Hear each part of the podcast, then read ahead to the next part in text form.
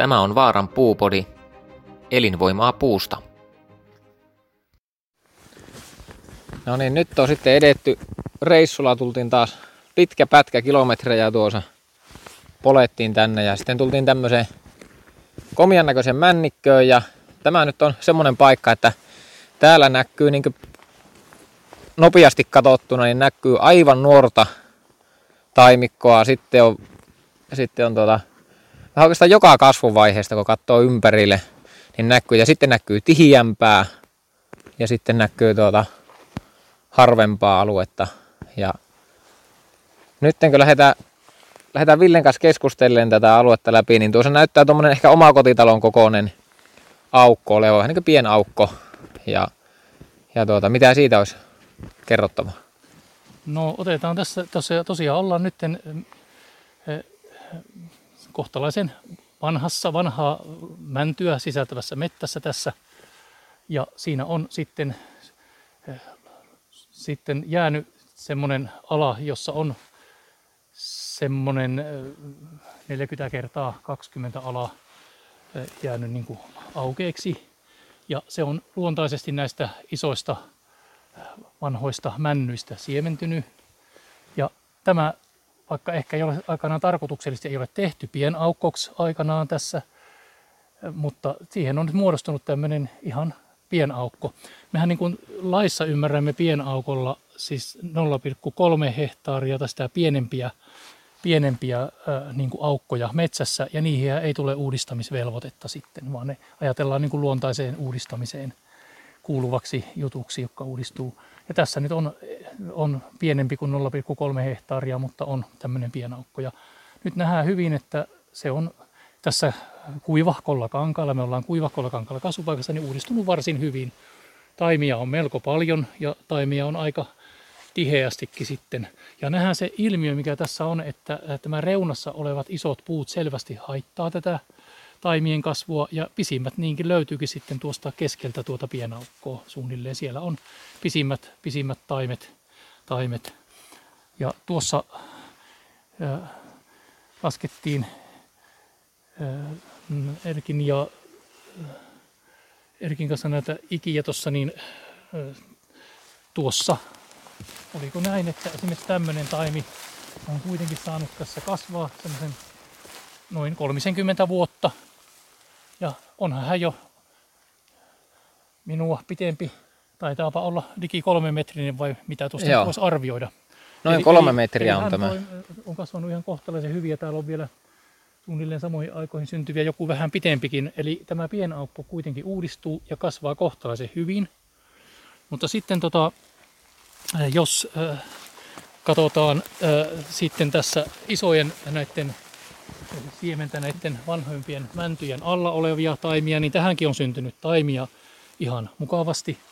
Mutta sanotaan näin, että näiden kasvu ei ole tässä lähellä puustoa siinä puitten juuret kilpailee varjostusta on enemmän, niin tästä hyvin äkkiä löytyy näistä taimista semmoisia tämän mittaisia jolloin ikä ei ole ihan noin paljon, mutta semmoinen parisenkymmentä vuotta hyvinkin. Että Joo. Ja ne on semmoisia vähän yli polvenkorkuisia nämä Niin, vähän taimet. yli polvenkorkuisia. Ja, ja sanotaan nyt tässä voisi ottaa semmoisen asian, mikä tehtiin niin kuin koko Lapin alueella havainnointitutkimuksena 30, 29 tarkemmin metsikön otoksesta eri puolilla Lappia, jossa sitten nimenomaan poimintahakkuu kohteista, jossa poimintahakkuiden ikä oli maksimissaan noin 30 vuotta, niin sitten mallinnettiin mittaamalla puusto, taimet, kasvupaikkatyypit, kaikki otettiin huomioon siinä.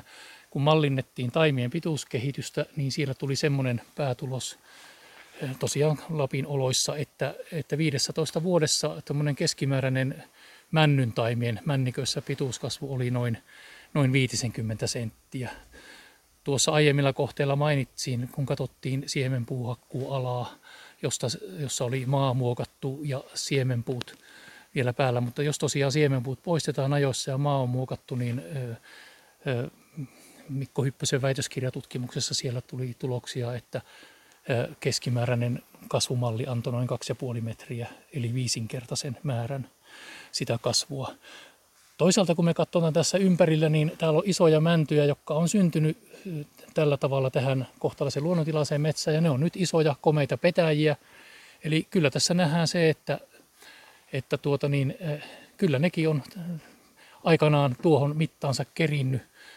Se vaan täytyy sanoa, että Lapissa ei ole niin kiire sitten, mutta eli jos halutaan maksimoida kasvua, niin välttämättä männiköissä se poimintahakkuu ei ole ehkä se ensisijainen, mutta jos halutaan peitteisyyttä ja luonnon muita arvoja ja tosiaan sitten maisemaa ja mahdollisesti esimerkiksi porotalouden edellytyksiä, luppo, luppoa ja muuta korostaa, niin silloin, silloin menetelmä on myös poimintahakkuu männiköissä aivan mahdollinen, taikka sitten tämmöinen pienaukkohakkuu, ihan toimiva menetelmä, mutta siinä sitten saattaa vähän, vähän kasvussa tulla takkiin. Mutta Erkki, esittelepäs vielä tien toinen puoli, kun siellä oli tuota sitten tehty perinteisempää päätehakkuulla, siemenpuulla uudistettavaa, niin Joo. löysit sieltä. Joo, eli täällä tien toisella puolella on noin 30, 30 vuotta vanhaa nuorta metsää tai 30, 30 vuoden ikäistä. Ja tässä alkaa valtapuiston pituus olemaan jo 12 metriä. Eli se on nelinkertainen tuohon toiseen, mikä oli tuolla toisella puolella tietä. Kyllä, eli toisella puolella oli, oli tuota niin, niin, kyllä nelinkertainen kasvu tällä puolella. Tehdään sillä lailla... on niin äestetty, hakattu siemenpuuasentoon ja sitten äestetty, luontaisesti uudistettu metsikkö. Ihan niin kuin avohakku ja istutus olisi vielä nopeampi kasvu, mutta tämä on uudistettu näin. Ja hyvin on onnistunut kuivakon kankaa ravinteisuilta olevaa paikkaa. Tämä tulos vastaa aika hyvin sen äsken mainitsemani väitöskirjan tulosta juuri kasvusta suunnilleen tämä. Että silloin kun siemenpuut vielä otetaan läheltä pois, niin vielä voidaan pikkusen tosiaan rapsakasti kasvaa vielä hiukan paremmin sitten. Otetaan nekin kilpailemasta. Tietenkin siemenpuut on maisemassa ihan mukavia. Mm. Oho, siemenpuut on hienoja. Ja sitten nykyään on vielä saatavilla jalostettua siementä, millä pystytään niin puuston kasvua vielä ainakin puolitoista kertaistamaan. Hyvin kaksinkertaistamaan. Tämä on tärkeää, että otetaan sekin huomioon, että meillä on jalostushyöty, mikä me saadaan tietenkin metsäviljelyllä. Ja sitähän ei tässä tällä luontaisella uudistamisella saada.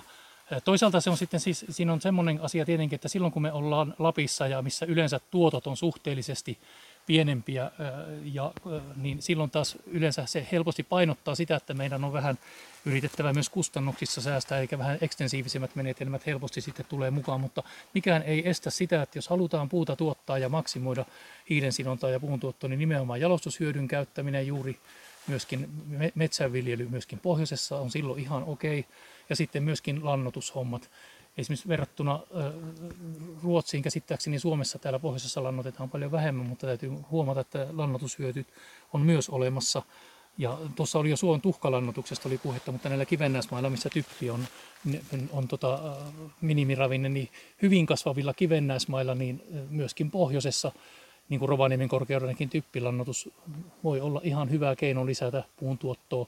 Ja se kestää kuitenkin aika pitkään, kymmeniäkin vuosia sen vaikutus. Ja varsinkin, jos esimerkiksi tehdään semmoinen koktaili, että typpilannotusta, typpeä lisätään tuhkalannotukseen, niin sillä saadaan erittäin pitkäaikaista lannotushyötyä.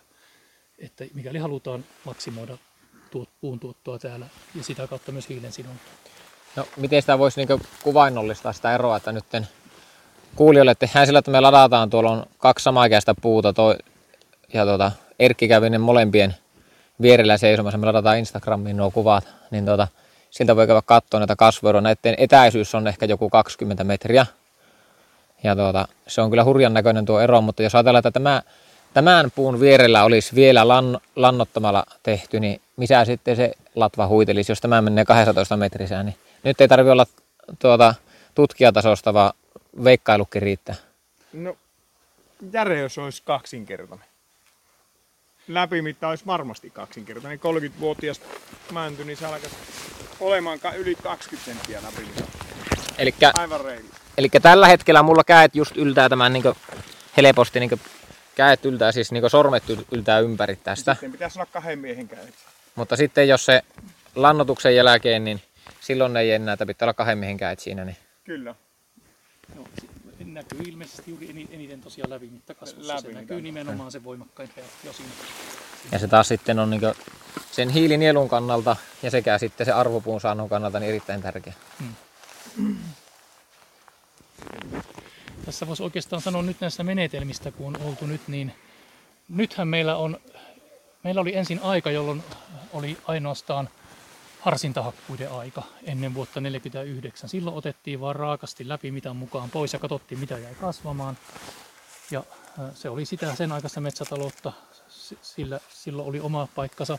Sitten tuli harsintajulkilausuma, jolla vuonna 1949, jolla sitten puuntuottoa ruvettiin sen jälkeen lisäämään. Tuli alaharvennus ja harsinta kiellettiin.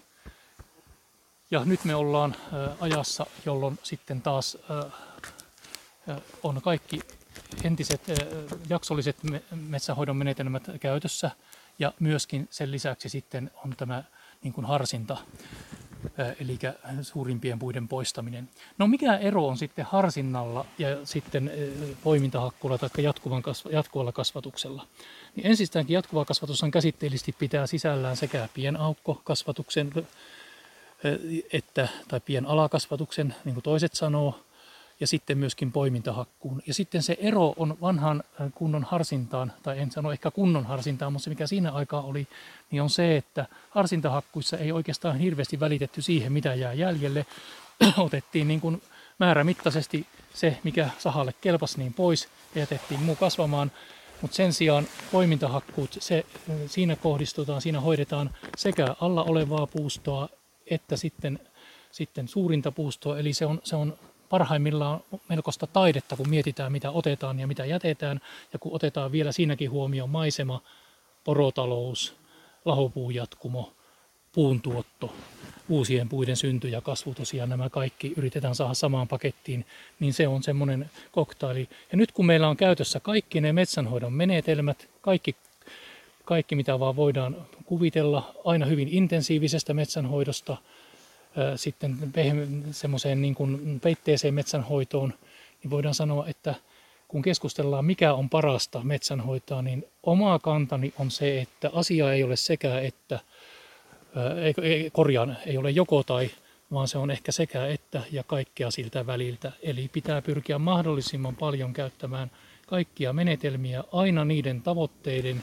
ja niiden luonnonolosuhteiden mukaan, missä milloinkin ollaan, eikä lähteä kieltämään niistä yhtään mitään. Kyllä, eli ei semmoista kategorisointia, vaan mennään sen paikan ja sen hetkisen tilanteen, mikä siellä milläkin kuviolla on. Että, kuinka, jos ajatellaan sitä, niin kun puhutaan pienaukoista, se on paljon puhuttu, tässä on, tässä on isompi, mikä nyt ne on jo kasvanut, ettei tästäkään paljon eteenpäin näitä tämä on niin hyvässä kasvuvaiheessa tämä mettä, niin mikä on sitten se niin pienauko ja, ja tuo isomman aukon, että ajatellaan, että ei, jos ei haluta tinkiä sitä järeytymisvauhista, niin kuinka iso se pitää olla se aukko? että, että saadaan tuota riittävästi kasvua, että onko niissä, pitääkö olla 100 metriä tai kertaa 100 metriä, mikä on se, mikä on se aukko koko, mikä siihen pitäisi saada?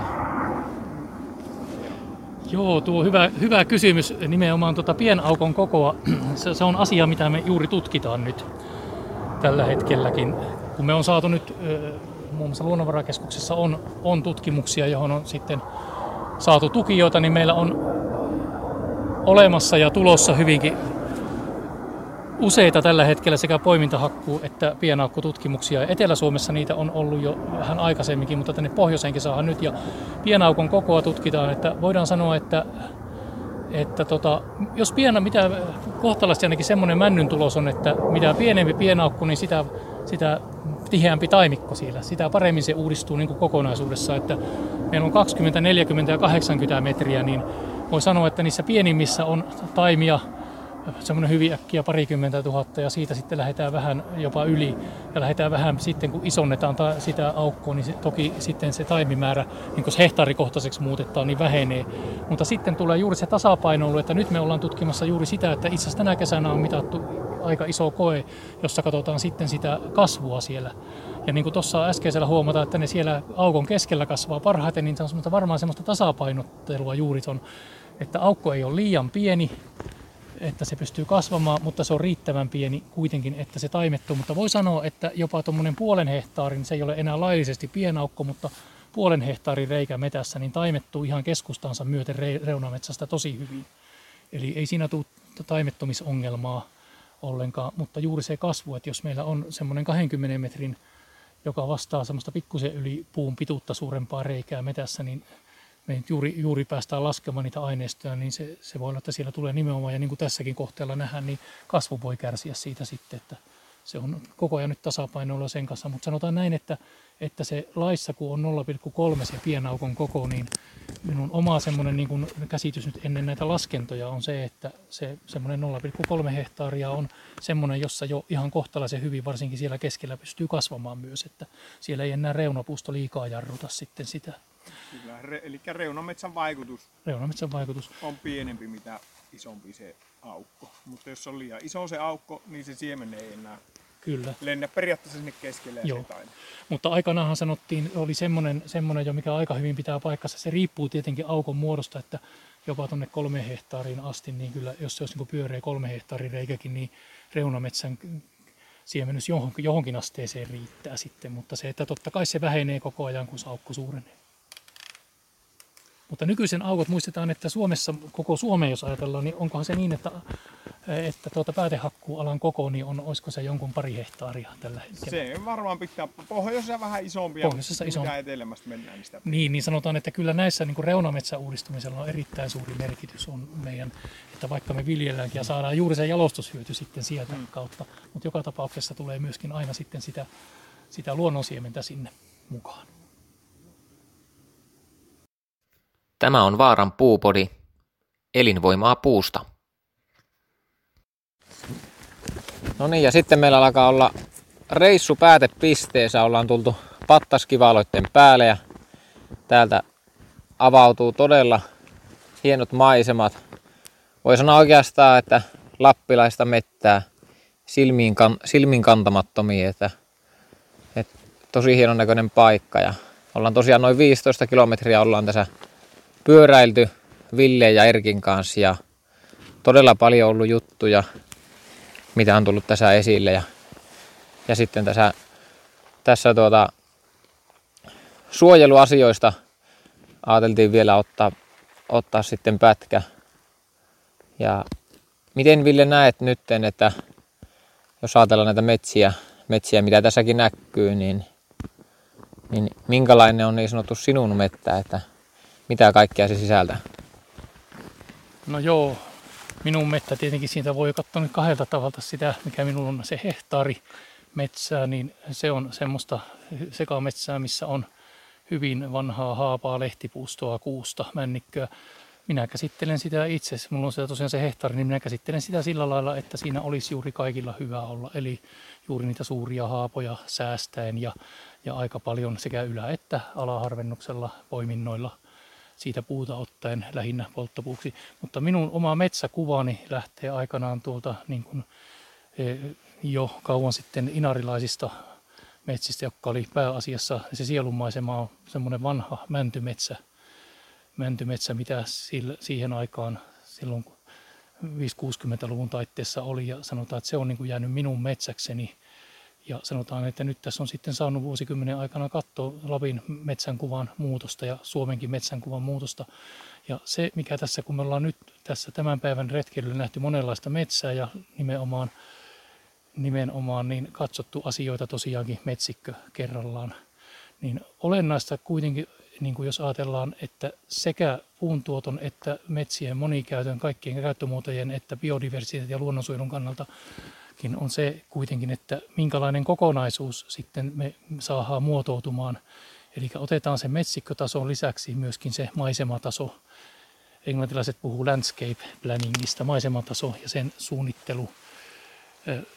Yksityismailla toteutuu monet asiat ihan hyvin, kun on, on tuota maan rajat, että estää esimerkiksi sen, että kaikkia metsiä ei tietyllä alueella käsitellä samanaikaisesti, mutta sitten taas laajemmissa kokonaisuuksissa niin on myös tärkeää, on mahdollista, että otetaan huomioon esimerkiksi juuri, että osataan katsoa ne kohteet, mitkä on ne arvokkaimmat luonnon kannalta, ja sitten se, että niillä on tietty yhteys mahdollisesti toisiinsa. Puhutaan metsien askelkivistä tai myöskin tämmöisistä niin kuin, äh, joka mahdollistaa lajiston siirrot alueelta toiseen. Ja se tietenkin tässä on koko hommassa vaikea, että kenen, minkä lajin kannalta me puhutaan. Että me voidaan puhua niin kuin sienistä, me voidaan puhua hyönteisistä, niin voidaan sanoa että tietyille esimerkiksi tämmöisille pienimmille. Saattaa riittää, että me jätetään semmoinen puolen hehtaarin metsäläntti niin esimerkiksi meillä on tutkimuksia siitä, että esimerkiksi tietyt, tietyt tuota niin, esimerkiksi sammal, korjaa jäkälälajit oikeastaan, sammalleikki, mutta jäkälälajit esimerkiksi pystyy olemaan silloin puiden rungoilla, kun se metsikkö säilyy kuitenkin riittävän luonnontilaisena sekä ilmastoltaan että puustorakenteeltaan. Sitten jos puhutaan taas isommista olioista, vaikka valkoselkätikasta tai kuukkelista, niin silloin me ollaan hyvin äkkiä jo eri mittakaavassa. Eli oleellista on se, että meillä olisi myöskin kohtalaisen isoja luonnontilaisia tai sen kaltaisia alueita ja pienempiä luonnontilaisia sen kaltaisia alueita. Ja ne olisi jotenkin, jotenkin sitten myöskin kytkeytyneenä toisiinsa.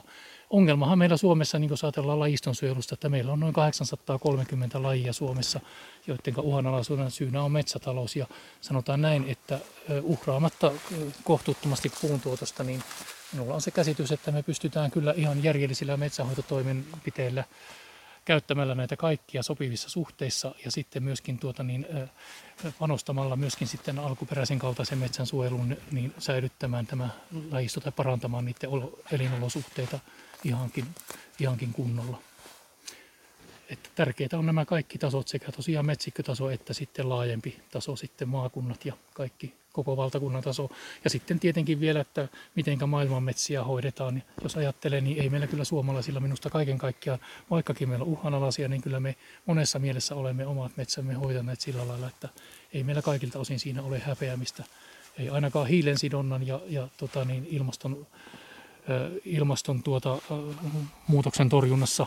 Otetaan tähän loppuun vaan pari lukua vielä ehkä siitä, niin meillä oli aikanaan aikanaan tuota, niin semmoinen, Suomessa semmoinen rapia miljardi kuutioa puubiomassaa. Tällä hetkellä meillä on, meillä on noin 2,5 miljardia kuutiometriä, eli me ollaan pystytty puuston biomassaa Suomessa lisäämään, ja mikäli minä ymmärrän, niin se on sitä hiiltä, mikä on sitoutunut puustoon.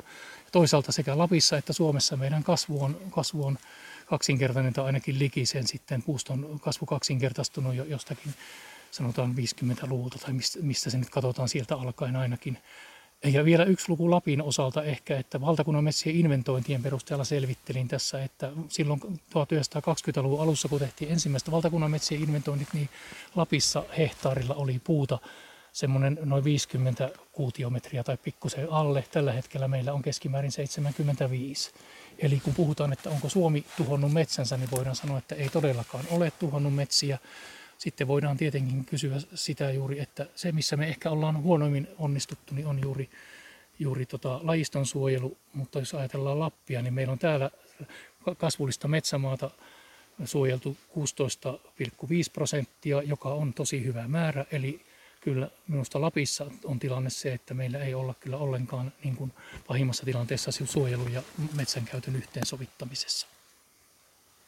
Kyllä. Miten, miten Erkki minkälainen on Erkin metsä. Tuossa jo Ville jo pajatsoa tyhjenteli aika pitkälle, mutta minkälainen se sinun sielunmaisema on? Joo, mullehan itselle henkilökohtaisesti niin metsät merkitsee aika paljon, että vietän työajan ja vapaa-ajan oikeastaan täysin, täysin luonnossa ja tuota, vapaa-aikana minun niin reitti, reitit suuntautuu niin kyllähän täällä Lapissa on paljon talousmettiä, niin kyllä sitä talousmetsissä retkeillä. Mutta mielellään käy vanhoissa metissä, mitä, mitä on, on jäljellä. Mutta sitten ihan oma mettä, mettäpalsta on noin 20 hehtaari kappale Rovaniemen etelälajassa. Siellä on nuorta männikköä noin kymmenkunta hehtaaria ja sitten siinä on hakkula uudistettua kuusikkoa. Ja sitten siinä on pieni, pieni suosaarke, tai suopläntti, semmoinen puoli hehtaari suo, avosuo ja sitten on pienipalainen korpea, kitumaa korpea ja sitten on vähän taimikkoa. Aika moni, monivaiheinen mettä ja sitä mettää, metsää käytetään niin perheretkeilyn, käydään lasten kanssa retkellä – sitten nuoriso on siellä tuota, niin, niin, rakennellut kyyhky ruokintapaikat ja harrastaa metsästystä.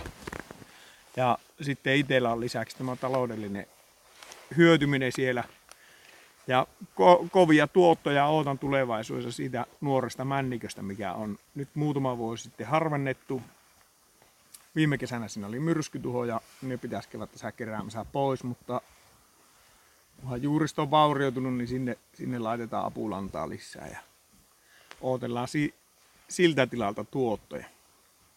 Se on niin semmoinen talous ja sitten retkeily ja luonnon moni, monikäyttö yleensä, niin tuota, näiden yhteensovittaminen kuuluu minun niin metsään. Ja semmonen on niin itselläkin, itselläkin haave, mitä pystyisi metäomistajille tarjoamaan, että siinä huomioita se metäomistajan omat tavoitteet ja lisäksi tämä talous, talous yhdistettäisiin siihen selvästi ja puun tuotanto.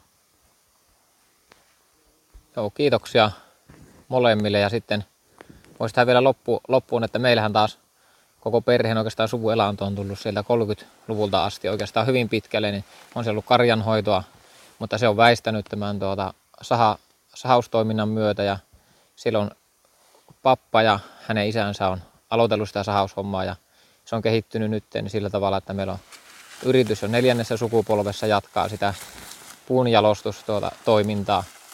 No sitten metsä on ollut myös niin kuin, samoin niin kuin tässä tuli, että se on ollut, ollut sitten marjastus, marjastus ja tuota, paikka. Ja se on ollut myös sitten niin olemisen paikka, että, että se on ollut, että ehkä se, se puun käyttö te, tai teollinen puukäyttö, niin se on ollut, ollut tietenkin itselle siinä niin lapsuudesta asti kaikista lähimpänä.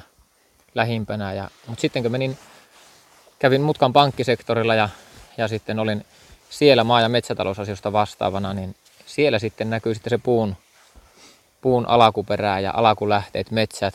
Että kuinka iso merkitys niillä oli sitten, on ollut sekä niin maa, niin maanviljelijöille, pientilallisille, joka puolella Lappia, että se on ollut tosi merkittävä tuota, lähe ja aika monta navettaakin on rahoitettu ja rakennettu, että omaa rahoitusosuutta on hoidettu sitten puun hoijoilla ja met, mettämyyntituloilla.